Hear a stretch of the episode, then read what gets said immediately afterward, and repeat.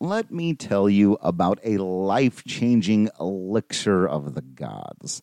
I'm talking about Strava Craft Coffee. I'm telling you, it will change your life. If you're like me and you drink a lot of coffee, you have noticed those negative side effects. I don't even get jittery that much, but it happens. It can mess with your stomach. It can make you feel run down later on. You can have the crash. As much as we love our coffee, we know all of these things are going to come with it. But you know what? Not with Strava. It has changed my life. It has made me a far more productive and awake and less shaky person as I deal with whatever I've got to deal with throughout the day. Some of these people on Twitter grab that Strava. It's rich in CBD. It's great coffee that you can purchase in either K cups for your Keurig. You can get whole bean, you can ground it yourself, or you can get it ground. Whatever way you take your coffee, they will ship it to you. It's delicious. There's all kinds of different uh, flavors that you can get, and it's good for you. It's actually good for you. I can personally vouch for the health benefits of CBD infused products, particularly Strava Craft coffee, that can really help to set uh, my equilibrium. It's good for you. You can try it if you want down at Carbon Cafe and Bar, Drip Denver, Slow High Coffee, uh, the Blue Sparrow Coffee, and Max Market. It's non psychoactive you don't have to be afraid. You don't have to worry about any of the things that you may have heard uh, about what this crazy CBD stuff is. Is it marijuana? No, it's not any of those things. It's not psychoactive. Uh, you're not going to feel weird or different. It doesn't affect you that way. It's just something that isn't going to give you all of the terrible things that you can oftentimes get from regular coffee and it's going to help with things like long term migraines. It's helped me a great deal. Decreasing anxiety. Again, I can personally vouch for this. Arthritis, I get I get achy. I, have I've been a tall guy for a very long time. I had a bad back issues. I'm I'm telling you, I'm not making this up because they're a sponsor, though it's awesome and we love them. Strava Craft Coffee is phenomenal for all of these things. So remember to purchase online for 20% off using code DNVR20. And Go. ball in the air, deep right center Go. field. Two-run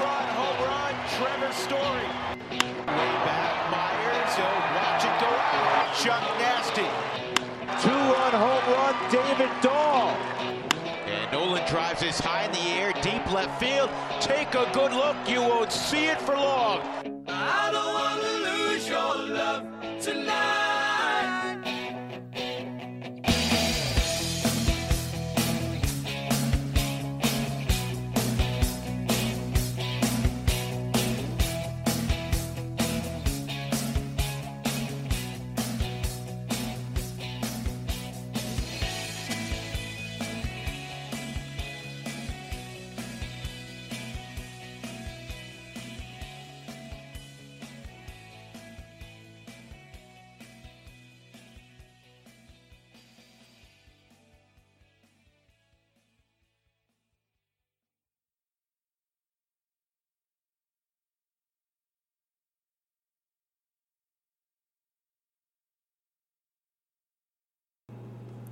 Welcome into the DNVR Rockies podcast presented by The Green Solution. Visit any one of their 18 Colorado locations, though right now you should probably go online to mygreensolution.com. Use the promo code DNVR, you'll get 20% off your entire purchase. I'm your host, Drew Creasman. I am the managing editor of DNVR Rockies. And on this episode, we will continue our conversation on the fantastic PBS documentary by Ken Burns, simply and beautifully titled Baseball. We will jump right back into the conversation that we were having with our guy, Patrick Lyons, and of course, my mother, Barbara Creasman. Uh, we'll get into all kinds of further thoughts on the first inning. And if you're listening to this on the morning that it has been published, then we are doing this in anticipation of watching the second inning. So hopefully you can get all caught up. I'm also going to have a little bit of a write up on the site that you can go and read as a quick sort of synopsis for what you may have missed. And we're going to be good to go there. So uh, I don't want to waste too much time before we get back into it, but I do want to give you a little bit of an update on what you can do to help out our friends over with the Colorado Raptors. We are still covering that team, and we can t- intend uh, to continue to do so as we, we are with all of these other beats.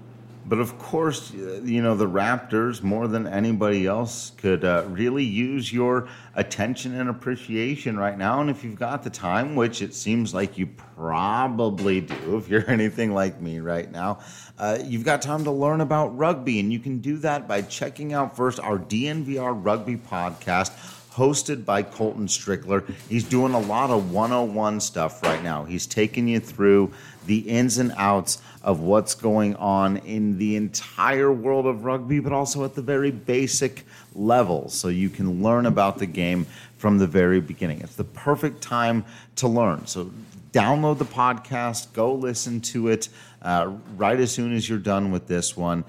He's going to have one on one interviews with players. He's going to have all kinds of fantastic content for you. And make sure to check out all of the merchandise that you can find on the official Raptors website. Uh, it's a great way to help out anybody. Uh, the gift cards we've talked about a lot before during this time, but uh, the Raptors really, really could use your support uh, as well as our, our guy Colton over at DNVR Raptors. So check them out as soon as you're done with this and make sure to follow DNVR Raptors on Twitter. Let's jump right back into the conversation where we had been uh, musing about the conversation of hashtag beers, baseball, and booze. Um, speaking speaking of booze and baseball, uh, John McGraw. No, we, we can get into uh, these. Uh, you mentioned earlier there there are some hard characters. These guys were gamblers and and fighters and we didn't i mean we, i feel like we've barely scratched the surface on the ty cobb stuff i assume if my recollection is correct we'll get more and more into that in the next couple of innings here uh, well and god i mentioned john mcgraw. They, they tell the story about you know basically his whole family dying from diphtheria. We just can't escape suddenly these these crazy stories. Um, but uh, I, I threw out on Twitter, you know, who of baseball's great legends that, that come with all of these myths? Because there was there was that particular segment um, where the narrator just sort of described each one of these guys without saying their names. He he said their stories because we know about Babe Ruth calling a shot and, and being in the boys' home and being this larger than life guy who, who, was an orphan. And we know the things that Jackie Robinson went through, or that Mickey Mantle played 17 years without two knees, or uh, people don't know Buck O'Neil as well. Um, so I'm glad we were able to give him some highlights. So, who of these guys, especially of the ones were well, let's let, maybe not, not the ones we got into of these early guys. Let's do the early ones because they ran through Jackie Robinson and Babe Ruth, and we're, but we're going to have plenty of time in the next couple of innings to do those. But they didn't mention Satchel Paige, but they showed oh, him. I, that's right. And they talked, said one of the best players to never get there. You know? Yeah. And he yeah. did get there, but he got there late. Yeah. There, I'm sure there will be more Satchel Paige talk too. There better be. There has to be. Oh, yeah. Um, of course, yeah, it goes, it hits all those decades, and, and really, right now we're we're just we're we're covering multiple decades as we hit the year 1900 here um, in the documentary, and and that's a good point that you make is that those players' names were not even mentioned. You know, uh, coming from Commerce, Oklahoma. Yeah, there you go, yeah, and and you see it. You, you didn't even see the front of his face in the picture. I think it was you showed the back of his yeah. of his head where we're one of those helmets without flaps on it, and it's like you know who that is. And again, the last one with Leroy Satchel Paige. and you go, all right, you got me in. I might not get those guys right now, but I'm willing to uh-huh. hear about you know the genesis of it all and, and, and how it comes about and, and who are these early magnates. I love that word. Uh, you know, describing uh, all the, the executives in the original National League and, and Spalding and all these, these rich gentlemen that help, you know, get get the game off the ground. Magnate is, is how they uh, they like to describe them. And yeah, there there were a couple in there. You know, Alexander Cartwright being the guy that, that's really considered the father of baseball. Uh, he, he may not have uh, been the biological father that, that Abner Doubleday might technically be, uh, but he raised baseball. You know, he's, you know, when baseball, you know, looks at a man, they look at Alexander Joy Cartwright and, and says, you know, thanks for looking after me, Papa. Uh, and, and I think what's what's what's kind of the coolest thing about his story is after you know really making sure to, to articulate all the different rules and, and, and to train his, his team, the New York Knickerbockers, um, was that at the end of his life, he dies in, in Honolulu, Honolulu, Hawaii. And that baseball from that first ever game in Hoboken, New Jersey, that first uh, ever recorded game in baseball history, actually resided in Hawaii, the last state. It's amazing. Right. I find it to be very interesting. So I, I love it. And that was 1846, right? The very first game That's ever. what I remember. That's, I'm remembering that is the first date they gave us. I was saying, what was the, the reference to? And they said that uh, they took the only baseball they had in Texas, or the only baseball they had in what? Yeah. in Alexandria, Texas, during the Civil War, right? Yeah. right. I, and I think that one of the other neat things when they mentioned the Kid for Commerce and other things like that and didn't give names, they were also talking about uh, people that wanted to play and being from all these different walks of life. You know, and like you said, it wasn't necessarily easy and it wasn't necessarily that profitable, but there's it appealed to people from all over, regardless kind of of your background. Because there were rich kids that wanted to play and there were really poor kids that wanted to play yeah, it was a game for kids. It you know, kids don't necessarily look and, and, and think about or understand even how much money their family might have, or understand you know what socioeconomic class they might be in. They just see a game. They see other kids. Hey, you look like me, or you're the same height as me. You have the same uh, youthful exuberance in you, regardless of the color of your skin. I want to go go play with you. Let's go do this thing together. And yeah, baseball's a, a true kids game in that way, which which makes it all the more heartbreaking when again you you're learning about how everything starts and how it, does everything come to pass. Why why was Jackie Robinson the guy that broke the color barrier? Why was there even a color barrier? And then you hear about Adrian Cap Anson, a gentleman Yeah. baseball Hall of Fame. He's he's credited Yeah. player with 3,000 hits. And on the field, there's no denying his importance to the game and, and the teams that he played for and the seasons he played.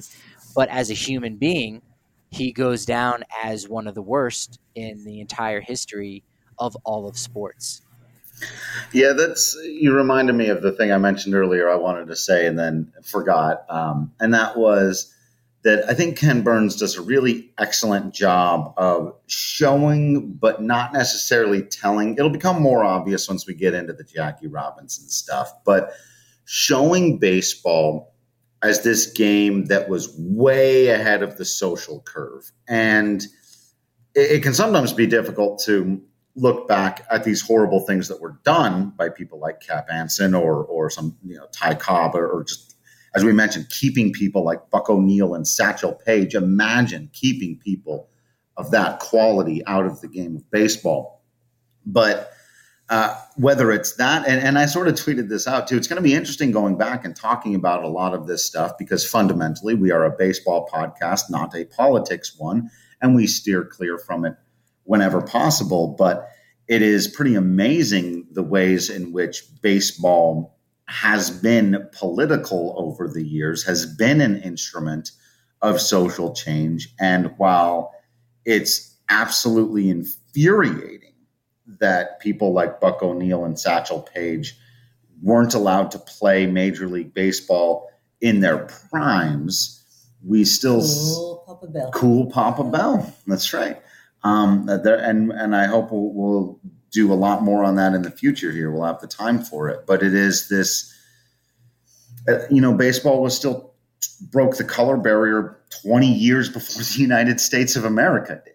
And baseball players were fighting for workers' rights and even unionization years and years before uh, a lot of other people were able to. And, and we heard some pretty horrific stories about some of the people that wouldn't go along with what amounted to and were directly compared to slave wages for some of these guys who were blackballed from the game forever. Um, early baseball players, right? And they were white, and and so some of these guys, uh, I don't know. That, that, was the that was one of the, I think the story of this early going. I, I think Burns just does an excellent job of again showing, not telling, how baseball, you know, was was able to become an instrument of change or, or spark this idea in people, uh, particularly in the, the, most obvious one being that the competition of the game on the field. And I can't remember which writer, or was it Buck O'Neil? I think it was a writer who talked about um, it, it just evens it out. It just, you can't pretend like you're better than me when I'm hitting 310 and you're hitting 250, okay. pal. Who was it? It was the Geronimo Apaches beat I forget who they beat. They oh the the military. Yeah. Oh yeah. The U.S. Yeah. beat the U.S. military. The Geronimo Apaches beat the U.S. military, and that's kind of even out things at least for the day, at least for the game. That's right. I think what you what you touched on there, Drew, is, is a great point. Is if you think about the the history of baseball, you you almost think about the things that are most important right now in the present, and you kind of realize that they were always some of the most important things.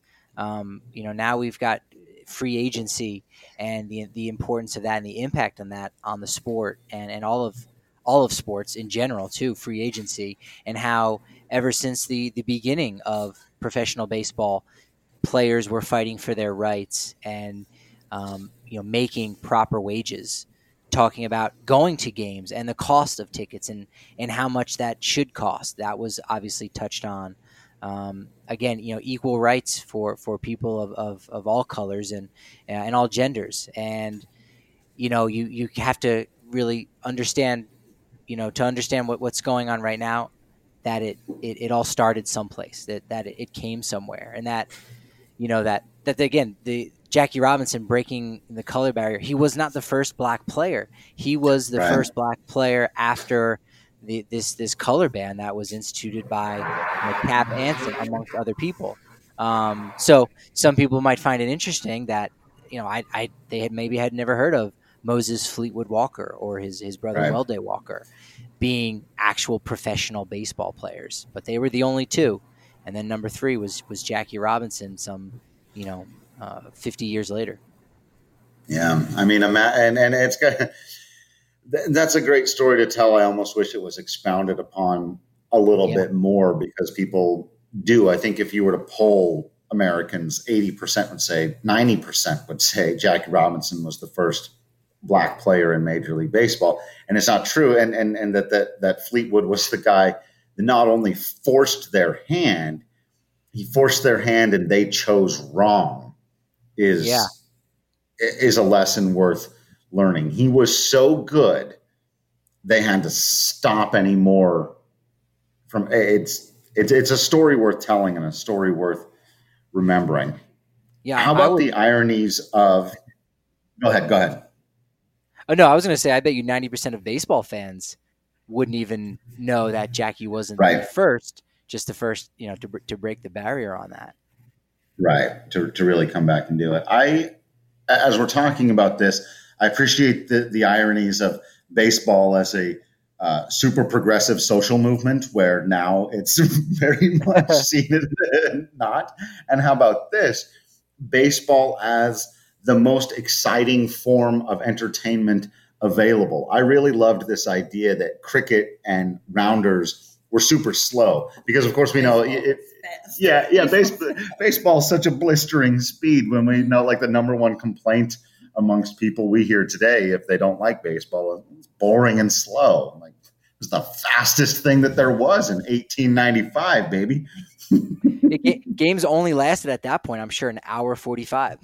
You know, there Right. weren't strikeouts, there weren't swinging and misses. You're hitting that first pitch, boom, you go. You're not even looking for your cap and your glove because odds are your cap and glove are already out in the field behind the position that you play. So you just, as soon as that third out was, you ran out to shortstop and your mitt and hat were already there. Boom, you're ready to go for the next inning.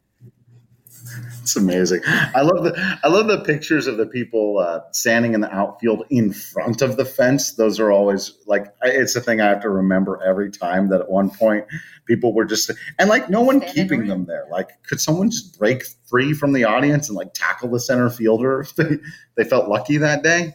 There have to be stories of those kinds of things happening, right?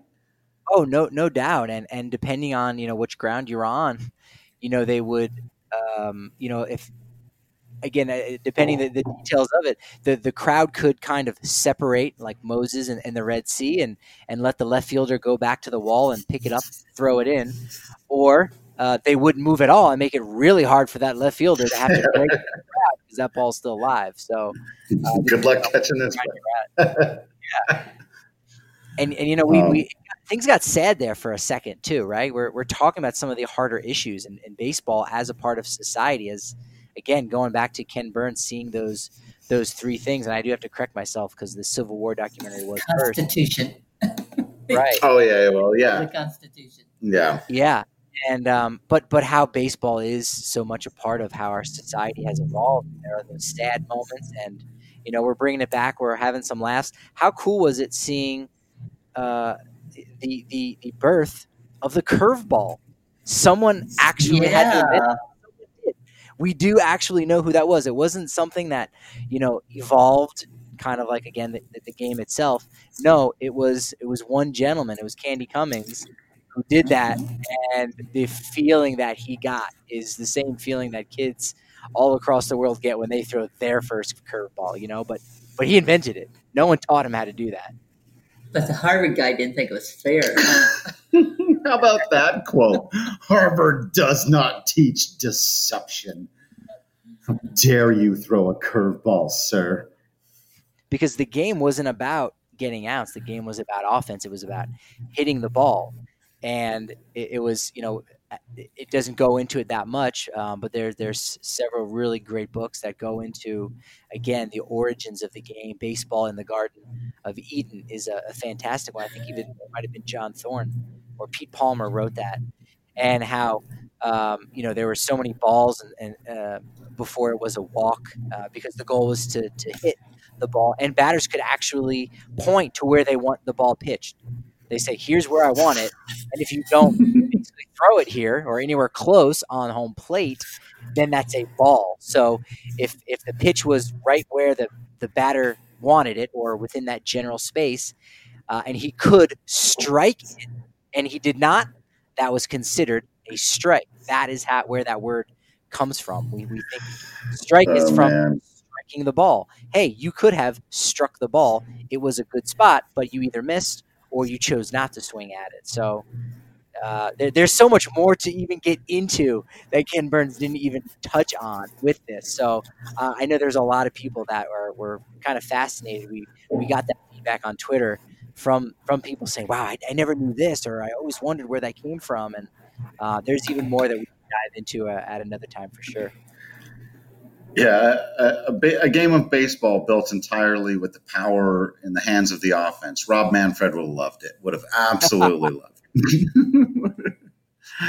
um, so yeah, okay. So I had Cap Anson. We already talked about him. That was And, oh, I was going to say, and Bob Gibson would have very much enjoyed the rule where you throw the ball at the runner and it's out.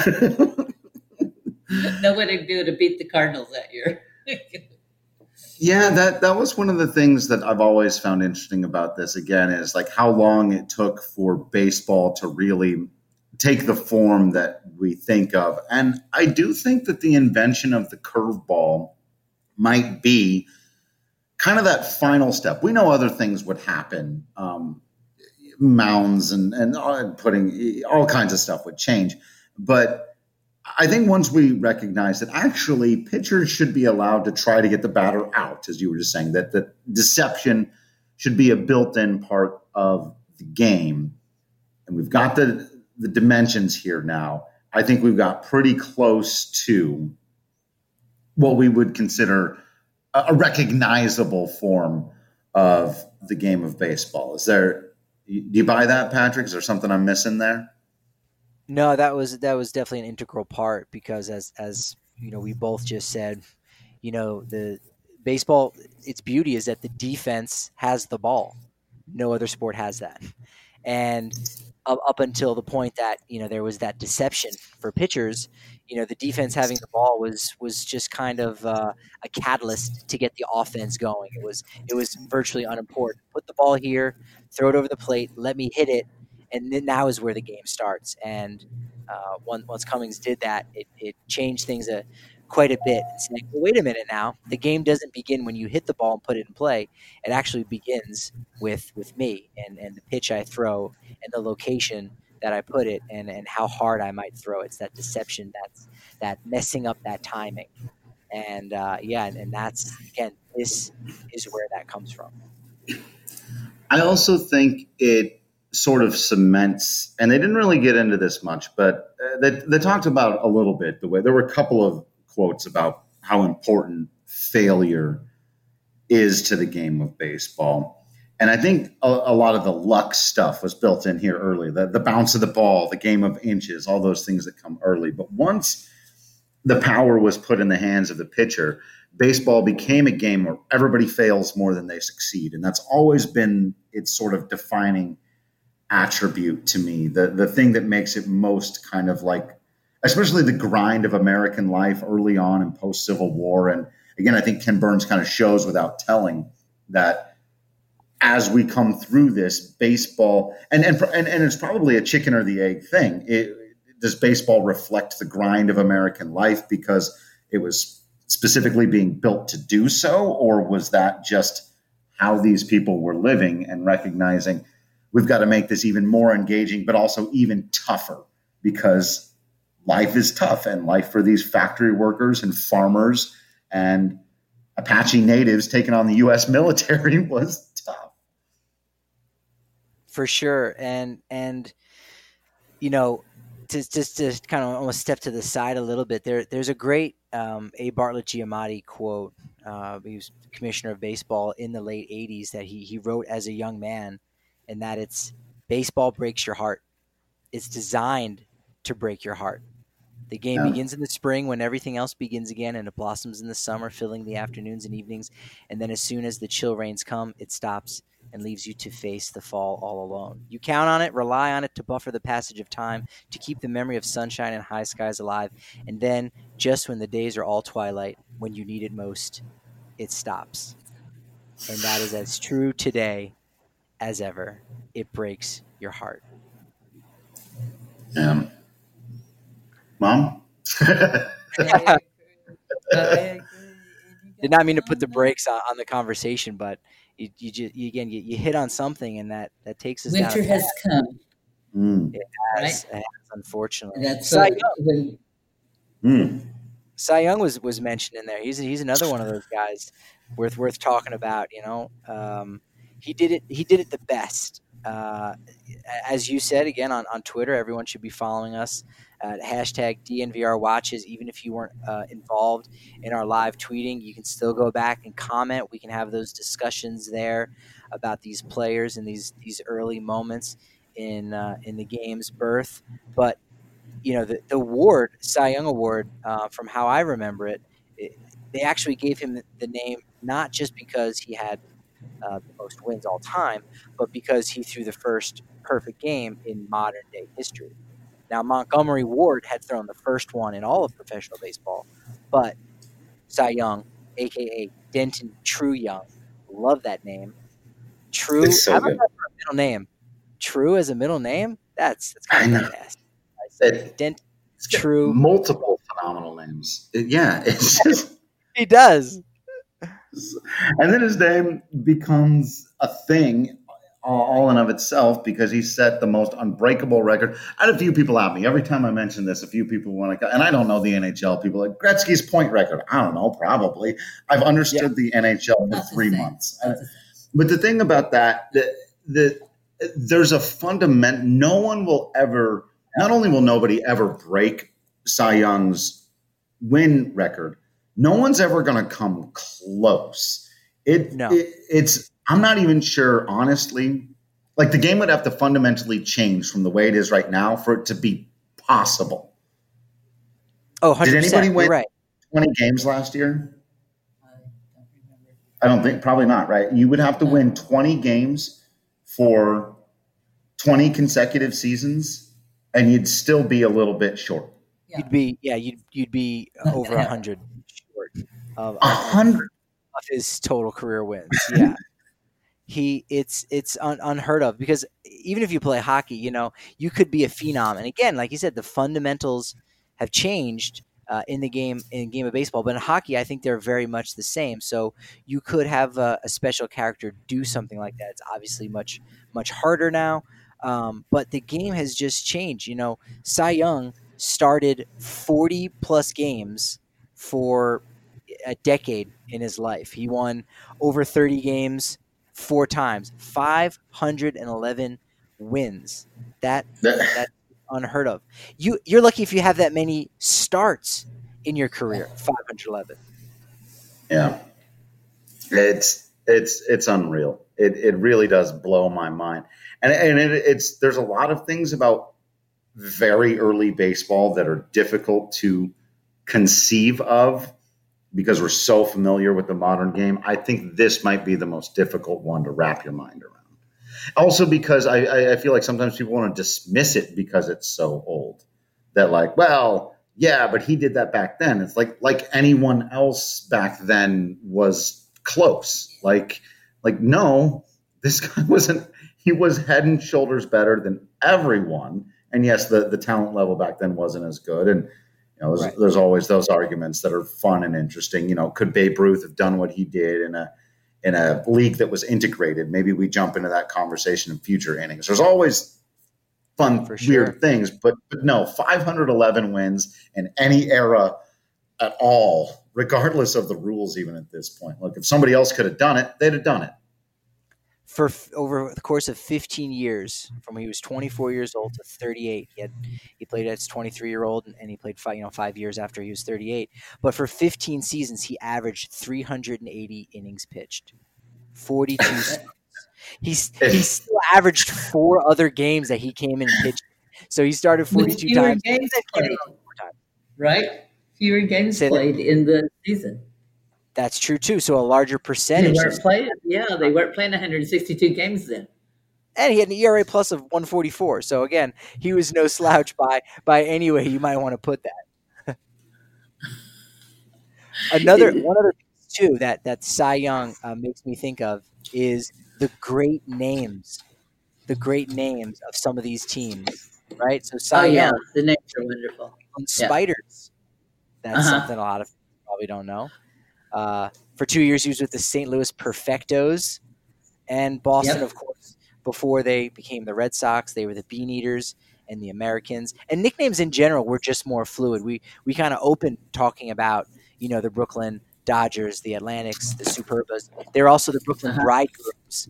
Um, names were a little bit more fluid. There, it wasn't about branding or merchandising. It was just Brooklyn. Brooklyn against Cincinnati. It wasn't Reds versus Dodgers. It was just those two cities against each other, and so the names were a lot more fluid. Um, but they were they were great, nevertheless. They, they were fantastic, and so we still have a couple more decades of those interesting names. And that's why, to some extent, uh, the minor league names today are so much fun. You know, uh, Absolutely, Wow. the baby Yeah, names. You know, baby cakes. Some people, you know, kind of rally against that, and they're like, "Oh, these names are ridiculous." Do you do you know the origin of the game? Like the the, the names that were used. Um, it's that's that's that's the history of the game. You know, granted, at the time they weren't trying to be ironic with how quirky the names were, but uh, nevertheless, it's, it's that's part of, the, part of the game's history. You know. Yeah, I mean, uh, were they trying to be especially serious? Uh, I'm not- I'm not- like you said, I mean, I, like you said, it, it wasn't really as much about the branding. That was one of the things they got into was like early on, even the inventors of the game were like, it should be played by amateurs and it, it should never be played for money or, or in front of people They shouldn't have to pay for it.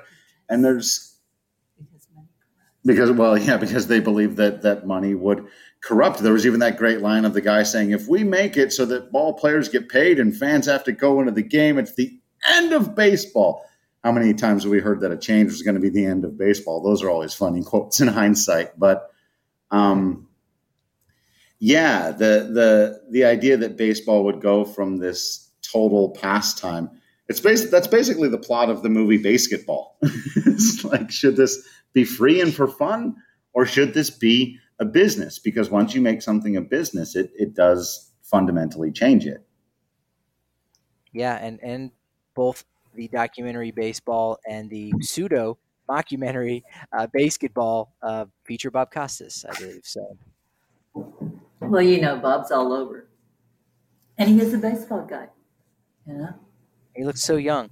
He looks so young. I know he looks so young. uh, how, how you, oh yeah, yeah, yeah. You know, I mean, well, first of all, he looked great. He, he's looked. He still looks great, but I you like to believe. You know, sometimes they're like, man, that guy hasn't aged at all, and then you you watch this and you're like, okay, he's aged some. I I had uh, that exact same feeling for a couple of the guys that was I mean, uh, it wasn't heartbreaking, but it was it was sad at, at the passage of time because all of the gentlemen in, in this film are you know they're not young men, but they're they're not old men, right? A lot of them aren't old men; they're they're middle aged, and you know they are forever this age in our memory because because of the documentary and well, you know, over the over the uh, SABR convention back in uh, in July, seeing John Thorn there as an old man, you know 25 years later, you know, he's he's still with it. He's still together. He still has all that information. But seeing him here now, almost looking like a baby, but still, he was he was 50 years old when he did it. Uh, it's just like, man, yeah, time time's a son of a bitch. yeah, it, it, can be it can be incredibly brutal. I was just going to say, and as old as Buck O'Neil was when this was done, he lived, he, you know, he's now deceased, but, but he lived many years after and continued to support, promote, and work on baseball. Like you said, he could feel 15. Mm. That's what baseball does to you. That was a great line. Yeah. Talking about baseball, still feel 15. Um, I've, I've I do need to. Yeah, hit it. Go. I was going to say, I, I, we've we've just been talking so much. Uh, I've got to give a shout out to our friends over at Green Mountain Dental, uh, the absolute best damn family-owned dentistry in the metro area. Extreme Colorado sports fans, so they're also really sad right now. But if you schedule a cleaning, X-ray, and exam, they'll hook you up with a free Sonicare toothbrush. You got to make sure to take care of your health in these times, and that does include your teeth. This stuff is really really important. And if anyone's going to have a clean and sanitized place for you to get some health work done, it's going to be our friends over at Green Mountain Dental. So make sure you check them out. Uh, get that cleaning, X-ray, and exam, and they will hook you up with the free Sonicare at Green Mountain Dental, just 15 minutes from downtown Denver in Lakewood. Patrick, I sort of cut you off there, so why don't you just hop back into it, man? Well, Buck O'Neil has a great smile, and, and we can neither confirm nor deny if he went to Green Mountain Dental. but, but uh, I was going to say that I have a lot more to say about Buck O'Neil, but I'm not going to do it just yet because you know we haven't gotten to, to his area er, era, uh, to his sweet spot of talking about the Negro Leagues. But you got a taste of him in the first inning hopefully it, it, it whet your appetite for, for those fans that don't know too much about him. Um, I'm, I'm, sure some of his charisma already has come off the screen, but he only gets better as this document goes on. He was the star of this film, I think, no doubt, when this originally came out. I had never heard of, of Buck O'Neil at this time. Oh, this no. was this was kind I'm of sorry. This, that's good. This was kind of in the in, in the sweet spot of, of me getting into the history of the game and I I just learned about him, learned about all of these these great, amazing characters that uh, I needed to learn more about in, in, the game's history. And he jumped off the screen from there. Like you said, he he stumped for a lot of these Negro League players, and, yes, and continued to do it for, for, a decade or more uh, before his death in 2006. And I, I I can remember when I got that news, I, I cried that day. I, I it's one of the I did too. Public figure that I've I've just said, oh my gosh, I cannot believe this person's not on our planet. You know, and I don't know if it's in this documentary. I think it's in a series of documentaries they did about the Negro League. She tells some neat stories about when Jackie Robinson was with the Kansas City Monarchs. Yeah, I'm sure he's done a lot of different documentaries for sure. He's he had had no shortage of, of stories that he could have shared.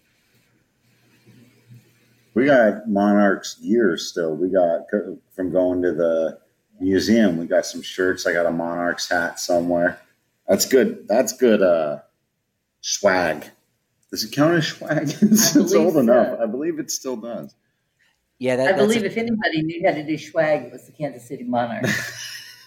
that's right, for sure. They they definitely had it. Uh, the classic, you know, white caps with the red brim mm. and the A and the C on the the two hat uh, two two halves of, that, that six fold. And also made uh, iconic in the Sandlot, right? Kenny De Nunez, the uh, yeah, uh, the the black boy who who's in that, who's the pitcher in the film. He's he's wearing that Monarchs cap, and um, again, just just a classic all, all around there. Absolutely. All right. Well, we're we're getting into the the wrap it up portion of the podcast. So I just wanted to see if we had any final thoughts on this first inning here. Any other observations from what we've seen in the first one, or, or things we're hoping to get into a little bit more? I know Mom's just ready for the Mickey Mantle. She's like, can we just do an entire episode on Mickey Mantle and Satchel Paige? Yeah. Even though you've yeah. read like three Satchel Paige books, they tell such great stories you know, such great stories at that time. And and baseball, the same but different, and how they played in the off season, and in the off season, different teams played, and the Negro League teams played against the other teams because we're not now in the major season stuff and playing winter ball in South America and stuff. It's very cool. My, you, you just show up, play baseball. Your top five Satchel Paige quotes for when when we get to, to his era. Okay. five and one. I, I, I, think I know what your first one is, but I don't know. We're gonna have to see. He's got a lot of great quotes.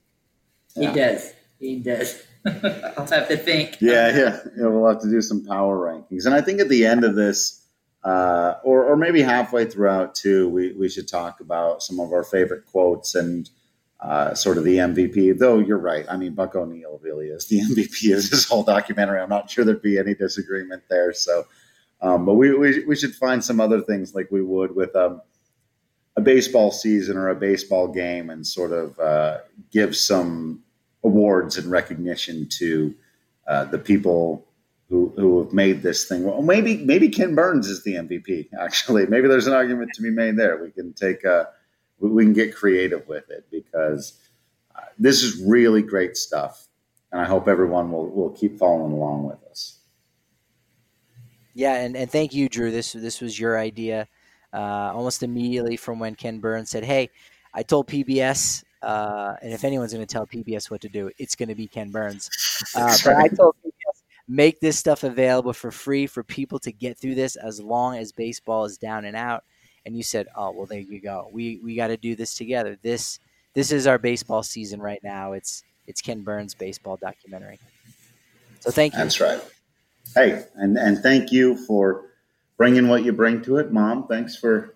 Oh, I was glad to be here. just, just, a little baseball on a non-baseball night. Um, and we're going to keep finding more ways and and doing more of these types of things. It's this documentary for now. We're going to do some watching of Love is Blind, I guess. I'm not sure any of the three of us are going to have any enjoyment from that show, but whatever, we'll, we'll do our best. Um, because as I've said before, you know, uh, one of the things that Patrick and I are also going to be doing a bit here, we're both big pro wrestling fans, and it's one of the very few live action things that is continuing in our world.